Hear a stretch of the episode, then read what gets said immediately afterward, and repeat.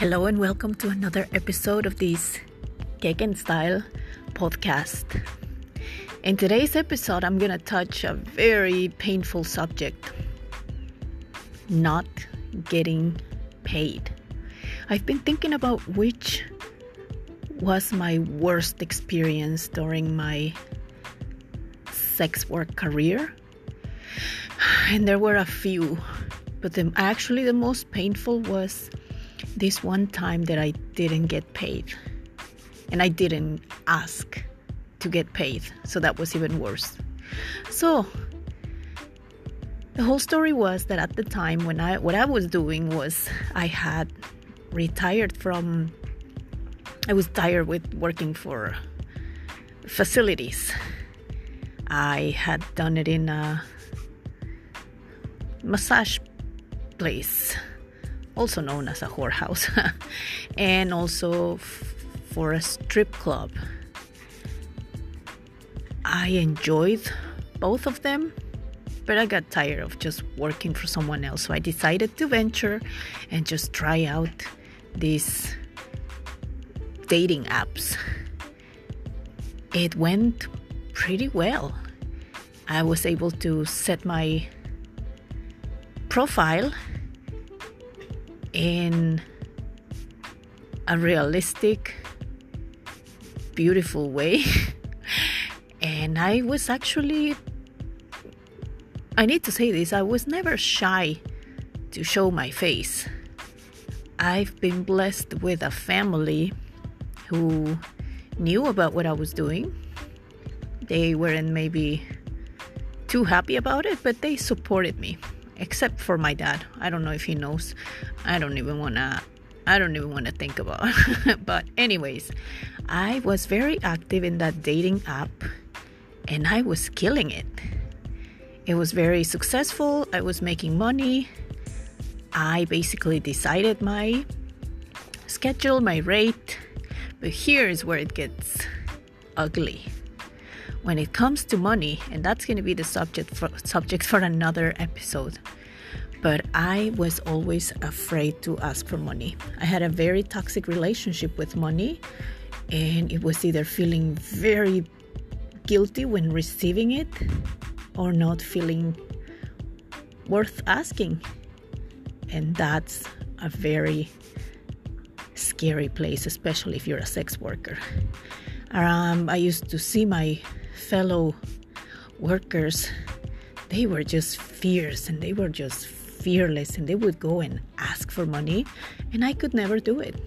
That was one more of the reasons why I was pretty much loaded all the time, intoxicated, drunk, using several substances to kind of give me the balls to deal with things I had to deal with, like charging money.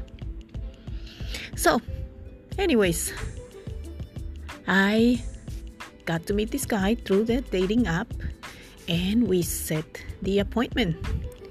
Basically, it was very casual. Uh, at the time, I used certain words on my profile. I remember describing myself as an endorphin releaser because I didn't want to put out there, you know, the real reason why I was in that dating app. And I was definitely not looking for anything to just for fun. I needed to pay my damn bills. So I was the endorphin releaser, I was a masseuse therapist, and I was ready to make people happy. Mostly, I ran into gentlemen who would assume and in a very elegant way would say, uh, How much are we talking about? or uh, Can we discuss pricing? And then I would just say yes. But in this case, this guy didn't ask me that, so I assumed we knew. And that is what I've learned from that awful experience. Actually, today I'm grateful for to that experience because it has taught me what not to do. So, anyways, there I went. I had to drive about an hour to get to where he was. Met him, he was kind, he was actually good looking. But I get there and he got me into his hotel. We did what we did. We actually had fun. He was very pleasant. I did the whole job. I normally was very generous with my time, which was also another thing that I am working on not doing today. And so I did the job, but as I kept thinking, this guy is gonna pay me at the end, just like everyone else. And turns out, since I assumed, I don't even think, or, or maybe I don't even think he knew he had to pay me, or if he did, he was just a total jerk.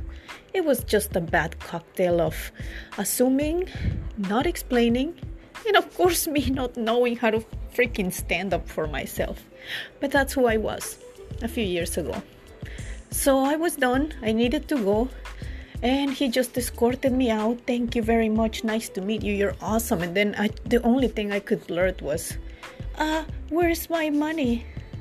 And he basically just pushed me out and said, What money? by this time I was so embarrassed that I just ran out of there and I was in shock the whole way back home. It really was. I was like between the adrenaline of what had just happened and I was a little tipsy because I was still drinking. I couldn't believe it.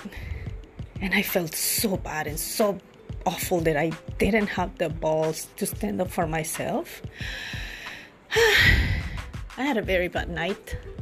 That night, coming home was super awful. I felt disgusting. I felt stupid. I felt. I don't even want to say those words, but. Anyways, I made it through another day, but then something inside me woke up and said, you know what? This is not gonna happen to me again. I'm not gonna assume, and I'm always gonna ask for money. I was never the kind to actually ask for the money up front, which was another no no when working on that industry. But, anyways, I'm glad that today that's just a story. And today I'm actually healing my relationship with money. I actually believe today that I am worth it, and I actually forgive myself for that because that's where I was at and that's what I was doing. So, anyways, I hope you know that you are worth it. I sure do today. And I hope you enjoy this. And I'm so grateful that this is just a story. And today, my reality is another one. Thank you for mm-hmm. listening. I will talk to you soon. Bye.